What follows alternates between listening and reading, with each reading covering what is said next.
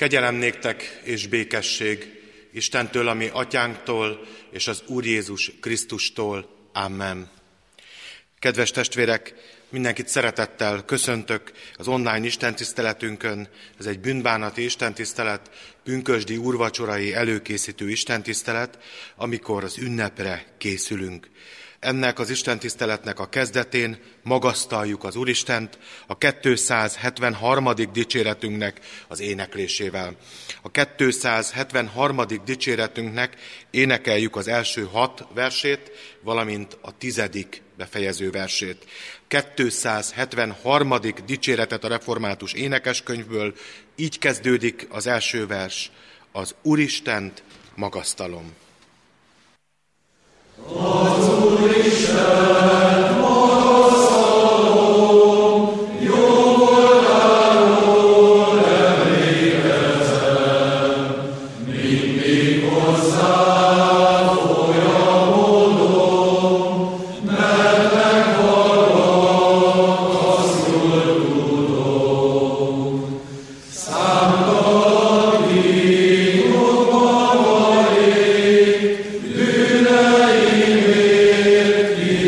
Úristen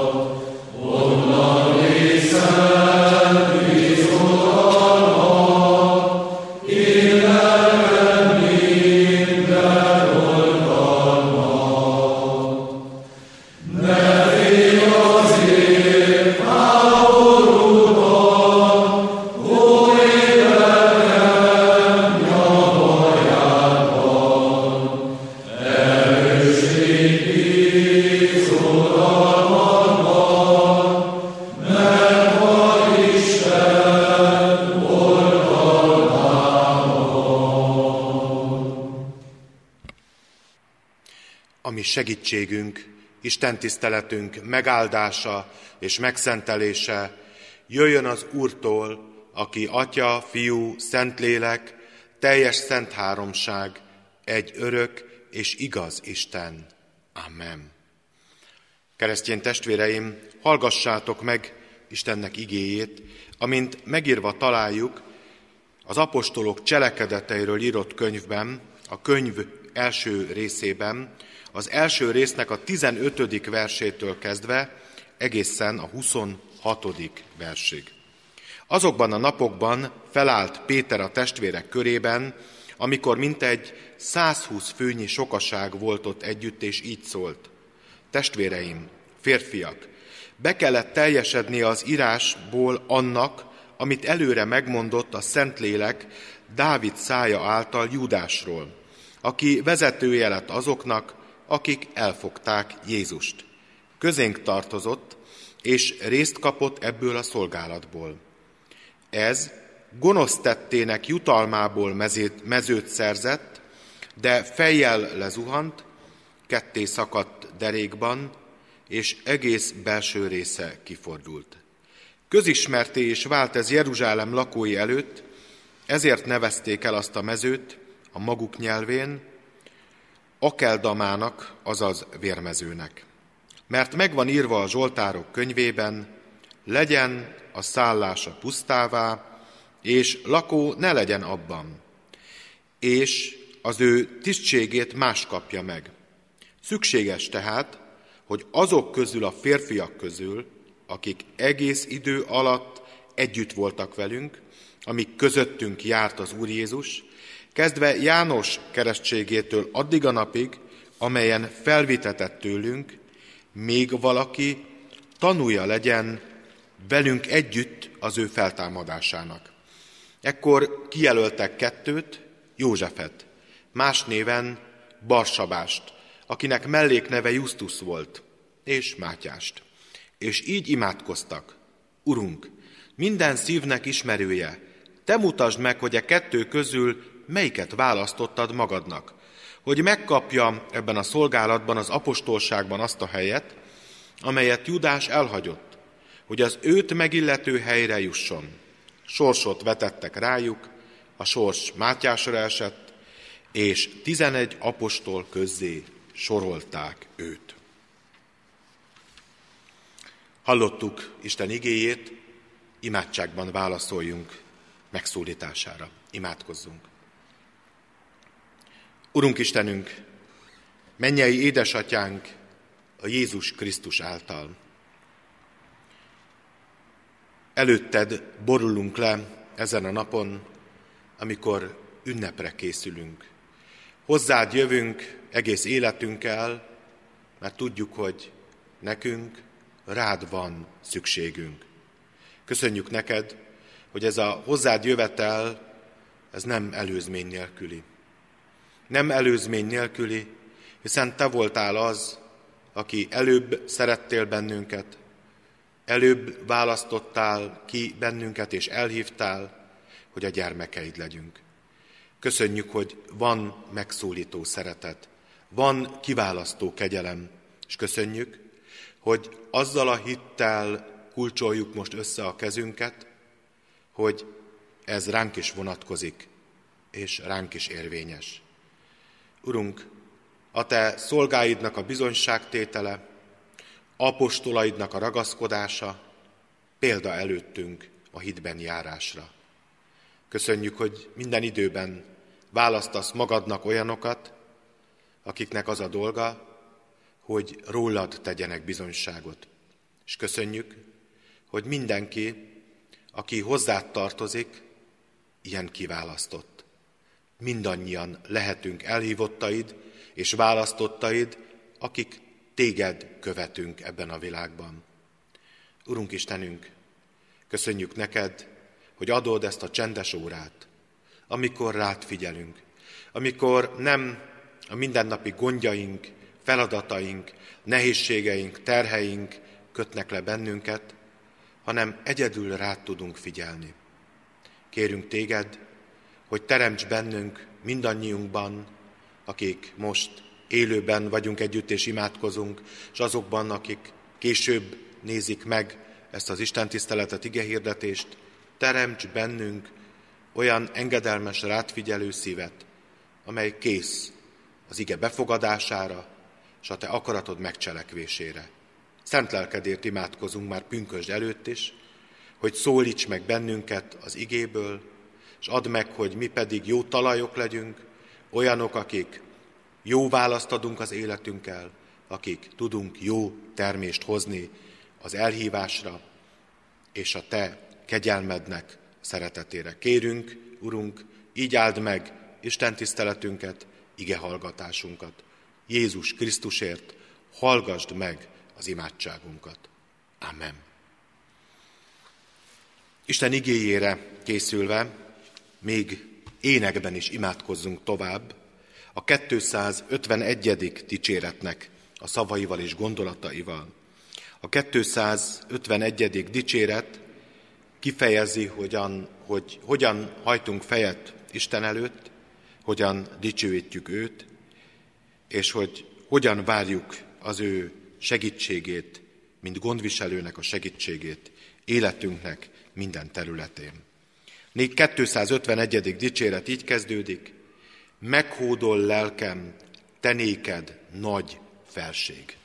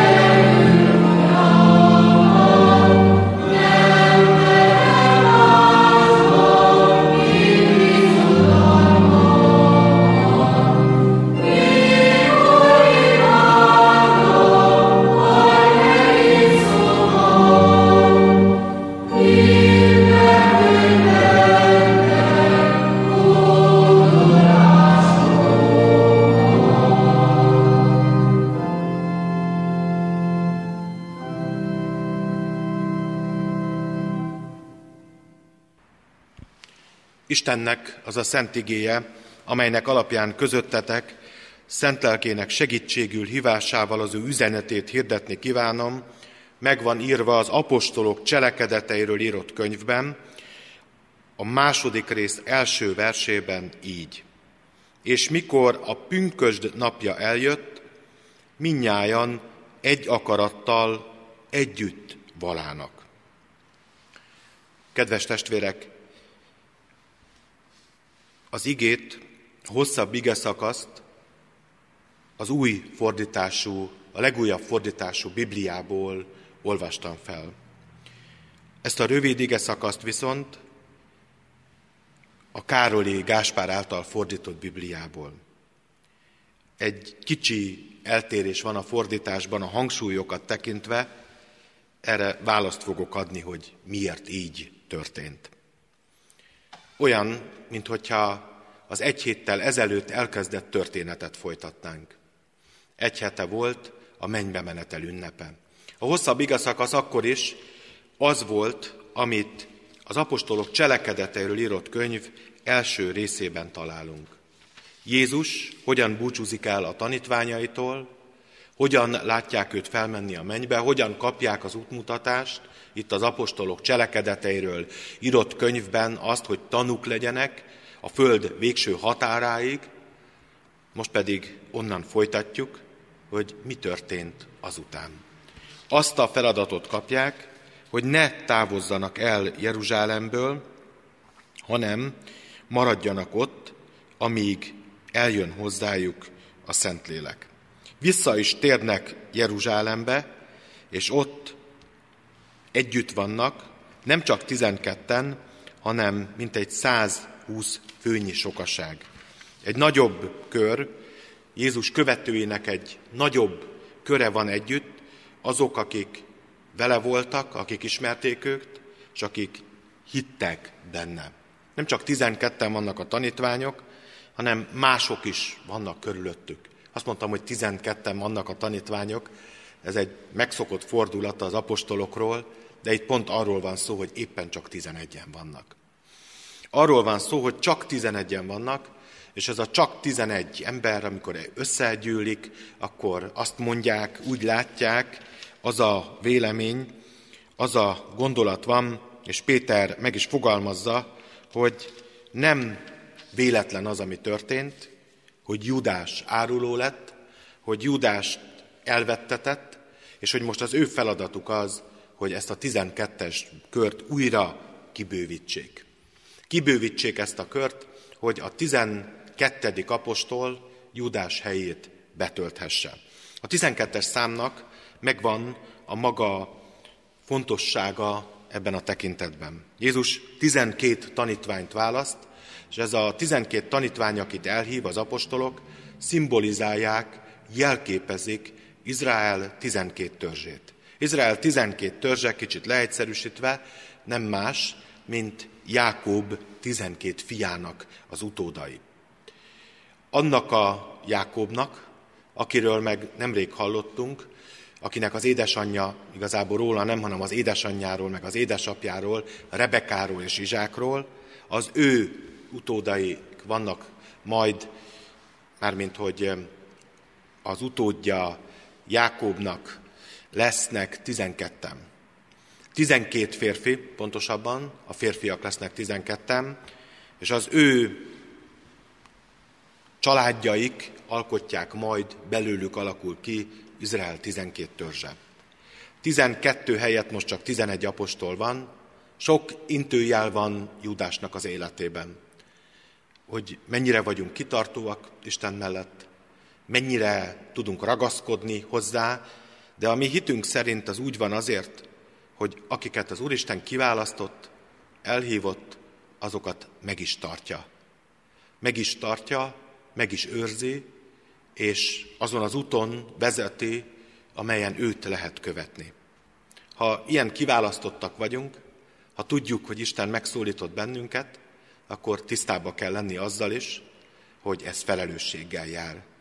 Felelősséggel jár, hogy tagjai vagyunk annak a körnek, amely Isten népének a köre, amelyhez hozzátartoznak azok, akiket Isten látni akar maga körül, akiket vezetni akar, és akiket ígérete szerint üdvözít. Tizenegyen vannak, és megválasztják a tizenkettediket. Maga a választás is egy nagyon érdekes történet, hiszen egyrészt látszik, tudják, hogy kik azok, akik közül, körülbelül számítanak rá, hogy ehhez a szükebb körhöz tartozzanak, kik azok, akik az életükkel bizonyságot tettek, akik ragaszkodtak a Krisztushoz, akik sok tekintetben, ha nem is mindig, de azért szemtanúk voltak, kik azok, akik ebbe számításba jöhetnek.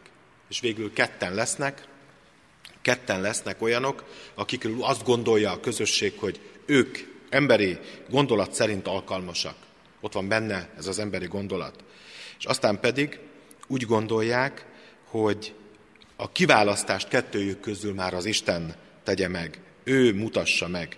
Sorsot vetnek, és így esik Mátyásra a választás, és így lesz a 12. apostol. Nem is arra tanít ez a történet, hogy nekünk állandóan sorsot kell vetni, de arra tanít, hogy mind a két dologgal számoljunk, hogy szabad használni az eszünket, szabad használni a látásunkat, de azért a végső döntést valami módon, valami módon mégiscsak az Úristenre kéne bízni. Nem arról van szó, hogy minden meg van határozva az életünkben, és semmit nem tehetünk, és hogyha erről az ösvényről lelépünk, ami erőre meg van írva, akkor ott minden, minden elrontódik. Nem. Arról van szó, hogy Isten bennünket munkatársnak választ, de azért mégis ő a vezető, mégis ő az, akinek engedelmeskedni kell. Mégis az ő útait kell keresni, az ő akaratát kell megvalósítani az életünkben, a végső szó az övé kell, hogy legyen. Kedves testvérek, hogy van ez a mi életünkben? Hogy volt eddig? Csak azt tettük, amit mi jónak láttunk, ami nekünk jól esett, ami kedvünkre való volt, amit a legkisebb ellenállással meg tudtunk tenni, a legkevesebb problémát okozta a családunkban, a legkevesebb problémát okozta a munkahelyünkön, a rokonaink között, a baráti körünkben, azt a minimumot teljesítettük, ami még nem botrányos, amiből még nem lesz baj, amiből még nem néznek ki, vagy inkább arra figyeltünk, hogy mi az, ami Istennek tetszik. Inkább arra figyeltünk, hogy ő legyen az első helyen, és az ő akaratához igazodjunk. Erre is tanít bennünket ez a történet, hogy igenis vegyük figyelembe az életünkben Istennek az akaratát és az ő terveit. Hogy nem mindent magunk akarjunk dönteni, hanem legyenek olyan dolgok, amelyben a mi döntéseink az Isten akaratának megfelelőek. Hogy az ő általa mutatott irányba cselekedjünk és éljünk, úgy, ahogyan ő tanít bennünket. Kiválasztják Júdást, érdekes egy kicsit talán érdemes elidőzni ezen a történeten, hogy azt mondja Péter, hogy még egy férfit kell választani. Igen, más helyzet volt, másféleképpen alakultak a dolgok, de bennem felvetődik a kérdés, hogy mi férfiak a helyünkön vagyunk-e. Hogy mi férfiak, akiket Isten arra választott ki, hogy férfiként kövessük az Urat, a helyünkön vagyunk-e. Vajon alkalmasak vagyunk-e erre a szolgálatra? Vajon elég alázatosak vagyunk-e, hogy kövessük őt? Vajon komolyan vesszük-e, hogy kövessük őt? Azt gondolom, hogy Isten nem véletlenül akart férfiakat, és akar nőket a szolgálatban. Sokszor úgy tűnik, hogy ebben a szolgálatban, a gyülekezetben is, vagy az egyházban is készségesebbek a nők, és alázatosabbak. Talán abból is fakad, hogy a szolgálatban sokszor a nők, az édesanyák, a nagymamák sokkal jobban otthon vannak, mint a férfiak. Jobban az életük része. Ma egy temetésen voltam, ahol egy 91 éves néninek a hozzátartozóival együtt búcsúztunk, és kértük Istennek a szent lelkét, és ők mondták el a nagymamáról, mert igazából az unokák temették a nagymamát, ők mondták el a nagymamáról, hogy egy gondoskodó ember volt. Mindig mindenkiről gondoskodott. Gondoskodott az ételről, gondoskodott a háztartásról, olyan valaki volt, aki gondoskodott a család tagjairól. Ez maradt meg erőteljesen azokban, akik szerették őt, és akik mellette voltak. Ez a gondoskodó édesanyja, gondoskodó nagymama. Valahogy ez a gondoskodás és ez a szolgálatkészség megjelenik a gyülekezetben is gyakran. Hálásak is vagyunk érte. De azért ne felejtsük el, hogy Isten a férfiakat is elhívta erre a szolgálatra. Illetve legyünk pontosak, a férfiakat, bennünket arra hívott el, hogy férfiként szolgáljuk őt. Arra hívott el, hogy ami a mi dolgunk, azt tegyük meg. Hogy a családunkat Isten szeretetére neveljük. Hogy a gyermekeinknek példát mutassunk a hitben és az alházatban, a bűnbocsánatban és a bűnbánatban Isten előtt. Hogy elfogadjuk az ő bűnbocsánatát. Arra hívott el, hogy a hozzávaló ragaszkodásban mutassunk példát. Arra hívott el, hogy papjai legyünk azoknak a családoknak, ahol vagyunk, hogy ezt a felelősséget mi viseljük. Vajon így volt ez? Így gondolkodtunk-e? Mertük-e Istent képviselni a családunkban, a rokonságunkban, ott, ahol voltunk? Vagy megpróbáltunk csendben elbújni, úgy tenni, mintha ez csak valami belső ügy lenne, ami lelkünknek olyan belső ügye, aminek semmi köze nincsen ahhoz a valósághoz, ami körülöttünk van. Sokszor azt látom, hogy ilyenek vagyunk mi, férfiak. Úgy gondoljuk, hogy a hit az egy olyan dolog, amit nem szabad kimutatni, nem szabad úgy látszani, mintha hinnénk, mert akkor gyengének fognak bennünket látni. Arra biztatta a Szentírás, hogy legyetek férfiak, legyetek erősek, álljatok meg a hitben. Hogyan állunk meg a hitben? Az Isten követésében, mint az ő általa kiválasztottak. Hogyan képviseljük őt úgy, mint amikre amiket ránk bíztak. Vajon tudunk-e így ragaszkodni az Úristenhez? Azt gondolom, hogy ez a dolgunk. Mindenkinek a maga dolgát kell végezni. Férfiaknak is a maga dolgát. Az apostolokra, amit bizott, azt nekik kell elvégezni. Ott voltak a női tanítványok, ott voltak azok, akik Jézus körül voltak. Nekik is megvolt a maguk feladata. Ezek a feladatok nem olyan feladatok, amiket valami fajta társadalmi szokás szerint kell leosztani. Ezek a feladatok olyanok, amiket Isten ránk bíz. Ránk bíz, mint nőkre, és ránk bíz, mint férfiakra. Azért emeltem ki a férfiakat, mert úgy tűnik sokszor, hogy mi férfiak vagyunk ebben a gyengébbek. Mi vagyunk azok, akik nem vagyunk elég bátrak, akik nem szólunk elég bátran, és nem cselekszünk elég bátran, nem állunk ki úgy az ige mellett, ahogyan elvárná tőlünk Jézus. Mátyás apostolá választásának a története mellett a pünkösdi történetnek az első versét, a második rész első versét olvastam fel, így hangzik a Károli fordításban, és mikor a pünkös napja eljött, minnyáján egy akarattal együtt valának, és így hangzik az új fordításban, amikor pedig eljött a pünkös napja, és minnyáján együtt voltak ugyanazon a helyen.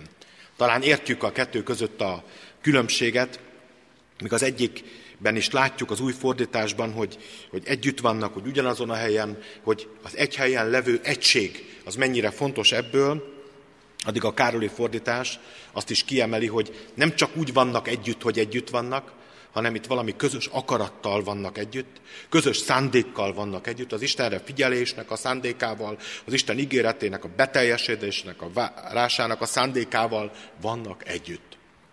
Ez az együttlét egy kicsit más. Valamikor, még a 90-es években, amikor teológus voltam, akkor jött elém ez az ige igazán, egy legátus prédikációnak az alapigéje volt, egy pünkösdi legátus prédikációnak. Magára a prédikációra nem emlékszem, és nem is találtam meg, valahol nagyon mélyen el van rakva, de az ige akkor nagyon emlékezetes volt, hiszen ahogy olvassuk a Szentírást, talán ezen hajlamosak vagyunk átsiklani. Hiszen ami utána történik, a pünkösdi esemény, az olyan sodró erejű, olyan elsöprő erejű, hogy gyakorlatilag szinte elviszi a figyelmet erről a kezdetről. Arról a kezdetről, ami arról szól, hogy a tanítványok nem véletlenül vannak együtt. Hogy ez az együttlét, ez nem csak arról szól, azt mutatja, hogy egy helyen vannak, hanem arról, hogy van valami közös bennük, hogy van egy közös hitük, hogy van egy közösségük, és ebben a közösségben vannak együtt. És azért kapcsoltam össze a Mátyás apostolá választását ezzel az igével, azért kapcsoltam össze ezzel, mert ott is a közösség jelenik meg.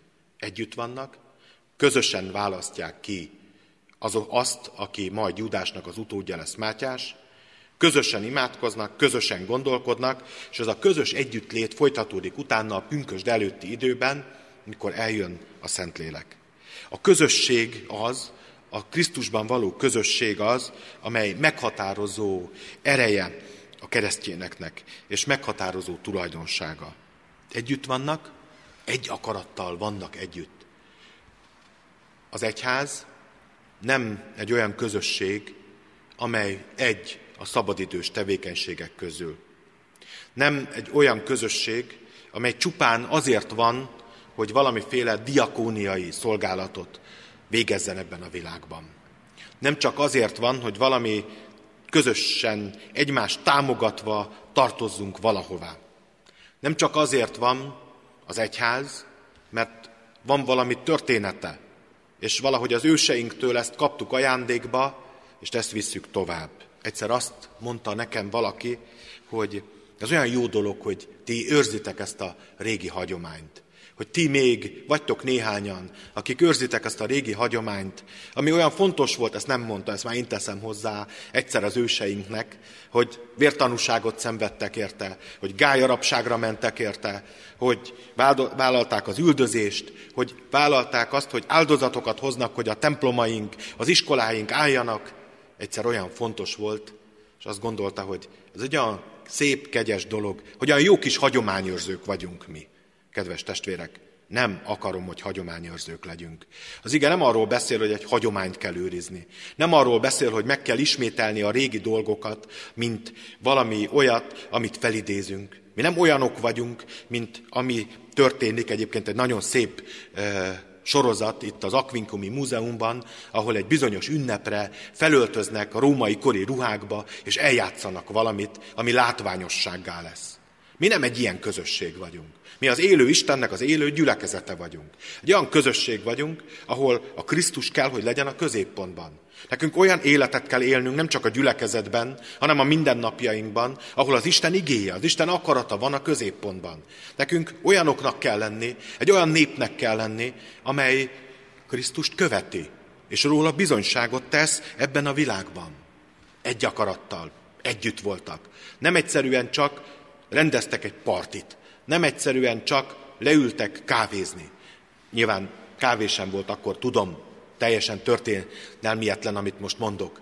De nem arról van szó, hogy tartottak egy jó bulit, hanem arról van szó, hogy Krisztusra várva, a Szentlélekre várva voltak együtt. Hitben voltak együtt. És enélkül nincsen kereszténység. Hogyha nem tudunk együtt lenni azokkal, akik Isten népének a tagjai, akik ugyanúgy a mi hitünknek a cselédei, mint ahogy mi vagyunk. Ha nem tudunk ebben a közösségben együtt lenni, akkor nem vagyunk keresztjének.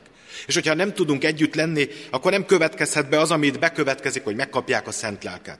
A szent lélek nem csak úgy adódik, hogy megy össze-vissza, és valakire rászáll. Ez a közösségben van.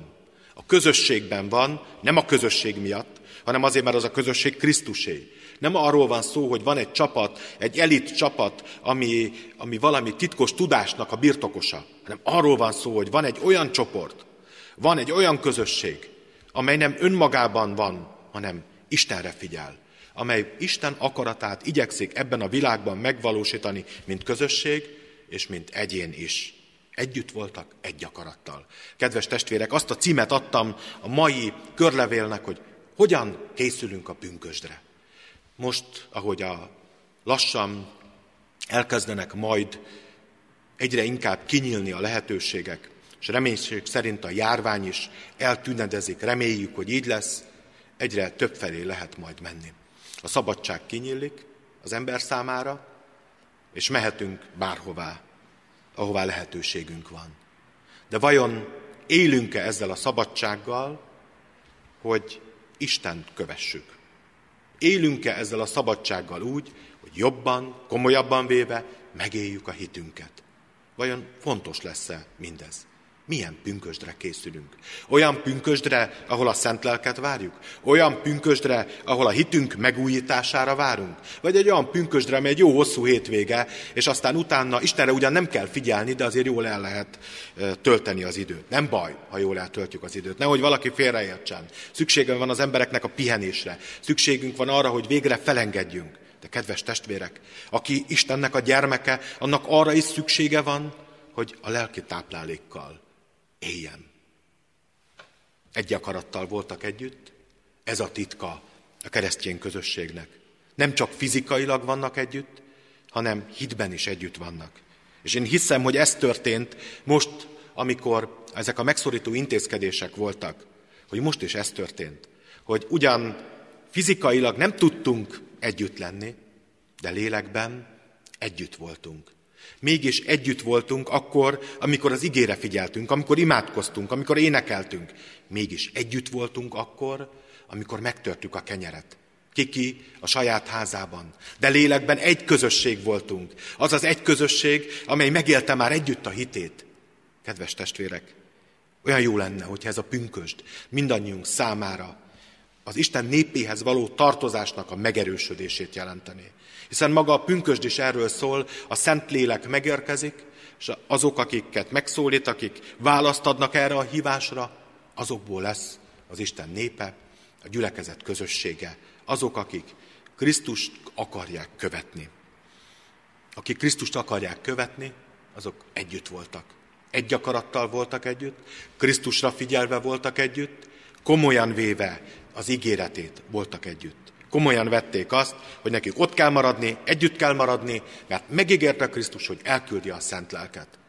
Ígéreteket tesz nekünk az Úr, És a mi részünk, hogy komolyan vegyük ezeket az ígéreteket. Komolyan vegyük az elhívást, komolyan vegyük az elküldést, komolyan vegyük a feladatunkat és a szerepünket, hitünknek a megélését. Kedves testvérek, lehet, hogy úgy tűnt most, túl szigorú ez a mérce. Lehet, hogy úgy tűnt most, hogy túl magasan volt nekünk ez a léc. Most levertük, nem tudtuk átugrani, nem erre figyeltünk. Annyi minden volt az életünkben. De most nem arról szól ez az ige, hogy azt mondja nekünk, hogy most vége, hanem arról szól, hogy itt az idő, hogy ez megváltozzon. Ha eddig Isten nélkül éltem, itt az idő, hogy ott legyen az életemben. Ha eddig nem ő volt az első, itt az idő, hogy hálás szívvel köszönjem meg neki a megváltást. Hogyha eddig más volt a fontosabb, itt az idő, hogy megtérve Isten kerüljön az életemben a középre, és ő kerüljön az első helyre. És a neki való szolgálat pedig az őt megillető helyre. Kedves testvérek, hívok mindenkit, ünnepeljünk együtt. Ünnepeljünk együtt, figyeljünk az igére, hagyjuk, hogy vezessen, és várjuk együtt az Istennek a szent lelkét az életünkben, az ige hirdetésében, megértésében és magyarázásában is. Így adjunk neki hálát, hogy hozzá tartozunk. Amen. Jöjjetek, imádkozzunk. Urunk Istenünk, köszönjük neked, hogy az evangélium örömhír. Köszönjük, hogy az örömhír azt jelenti, hogy te már cselekedtél és megváltottál bennünket, és mi pedig hálás választ adhatunk. Köszönjük, hogy követhetünk téged. Köszönjük, hogy megbocsátottad a védkeinket, és te még elől most is az életünkbe. Urunk, megvalljuk, hogy sok teher van a mindennapjainkba. Megvalljuk, hogy a bűneink sokszor nagyon ránk telepednek. Látjuk, hogy milyennek kellene lenni, hogyan kellene szolgálni neked, szeretni azokat, akik körülöttünk vannak. És mégsem így történt. Megvalljuk előtted bűnbánó szívvel, hogy nem voltunk olyanok, amilyennek te látni akartál bennünket. Megvalljuk előtted, hogy nem figyeltünk rád úgy, ahogy tudjuk, hogy figyelni kellett volna. És azt is megvalljuk, hogy annyi kifogásunk volt, és annyi mentségünk arra, hogy nem vagyunk a te gyermekeid igazán, hogy a végén majdnem magunk is elhittük, hogy ez így rendben van. De előtted állva látjuk a nyomorúságunkat, látjuk a bűnnek a terhét. Urunk, köszönjük, hogy nem csak ezt látjuk, hanem látjuk a kegyelmet. Látjuk, hogy mi mégis a tieid vagyunk. Hogyha megbánjuk a bűneinket, és a te akaratod szerint akarunk élni, szent lelkedet adod nekünk. Segíts, hogy belássuk, mi vagyunk azok, akiknek orvosra van szükségünk. Segíts, hogy belássuk, mi vagyunk azok, akiknek a bűnei miatt a bűnbocsánatra van szükségünk. Kérünk, hadd legyünk a te gyermekeid, hadd legyünk a te népednek valóban a tagjai. Hadd kövessünk téged minden időben és minden helyen. Segíts nekünk, hogy te kerüljél az első helyre az életünkben. Urunk, köszönjük, hogy imádkozhatunk. Imádkozhatunk a gyászoló testvérekért, imádkozhatunk a betegekért, imádkozhatunk a nehéz helyzetben levőkért, azokért, akik küzdelmek között vannak, békétlenség van az életünkben. Köszönjük, hogy őket elét hozhatjuk imádságban. És imádkozunk magunkért, szeretteinkért, mindazokért, akik fontosak a számunkra. Így hozzuk eléd református egyházunkat, keresztjén egyházak közösségét, így hozzuk eléd a mi népünket és a mi országunkat. Urunk, Te látod, hogy mennyire méltatlanok vagyunk erre a kegyelemre, de köszönjük, hogy megtartottál bennünket, köszönjük, hogy megőriztél bennünket. Kérünk, Urunk, Istenünk, Te készíts az ünnepre, hadd legyen veled ünnepelt, téged ünnepelt, ünnep ez a mostani pünkösd. Jézus Krisztusért kérünk, hogy hallgassd meg az imádságunkat. Amen. Kedves testvérek, foglaljuk össze a mi gondolatainkat imádságban, együtt mondjuk el az Úr Jézustól tanult imádságot. Mi atyánk, aki a mennyekben vagy, szenteltessék meg a te neved, jöjjön el a te országod, legyen meg a te akaratod, amint a mennyben, úgy a földön is. Mindennapi kenyerünket add meg nekünk ma, és bocsásd meg védkeinket, miképpen mi is megbocsátunk az ellenünk vétkezőknek, és ne vigy minket kísértésbe, de szabadíts meg a gonosztól, mert tiéd az ország, a hatalom és a dicsőség mind örökké. Amen. Köszönjük az adományokat, amik érkeztek, akár persejpészként, akár egyház fenntartói hozzájárulásként, támogatásként. Szeretettel hirdetem, hogy pünkösd vasárnap és pünkösd hétfőn Isten tiszteletet tartunk a templomban, mindkét nap megterítjük az urasztalát, és mindkét nap közvetítjük is az Isten tiszteletet a szokott csatornákon. A templomban most úgy ülünk le, természetesen mindenki arcát eltakarva érkezik, és készfertőtlenítőt használ az érkezéskor, hogy az első sor két szélén, a második sor közepén, és így tovább padonként váltakozva tudunk helyet foglalni. Hogyha minden helyre csak egy ember ülne, legfeljebb ötvenen, hatvanan férnénk be a templomba. Természetesen a családtagok egymás mellé tudnak ülni, az egyháztartásban élők, és ez lehetőséget ad, hogy ennél többen is eljöhessünk az Isten tiszteletre. Szeretettel kérem a testvéreket, fontolják meg, hogy tudnak-e hétfőn jönni, akkor szoktak kevesebben jönni, mert akkor jobban be fogunk férni, és jobban el fogunk férni. Ha valaki még nem szeretne jönni, nem tud, nem mer, sok lehetőség van erre, sok gondolat, ami miatt így lehet, szeretettel hívjuk, hogy az online közvetítésben vegyen részt. A zsinati tanács alapján van lehetőség most is az otthoni úrvacsorára, úgy, ahogyan húsvétkor is készültünk erre és megvalósítottuk, ebben segíteni fogunk, ha kellőképpen előkészülünk otthon, segíteni fogunk az Isten tisztelet menetében, segíteni fogunk, hogy együtt tudjunk azokkal is urvacsorázni, akik betegség, veszélyeztetettség, egyebek miatt nem tudnak itt lenni. Vasárnap és hétfőn tartjuk ezeket az alkalmakat. Szeretettel várjuk a testvéreket. A záró éneket énekeljük. A záró énekünk a 467. dicséret első és negyedik, ötödik verse. Az áldás előtt a 467. dicséret első, negyedik és ötödik verseit énekeljük, így kezdődik, mi jó, ha bűntől már szabad.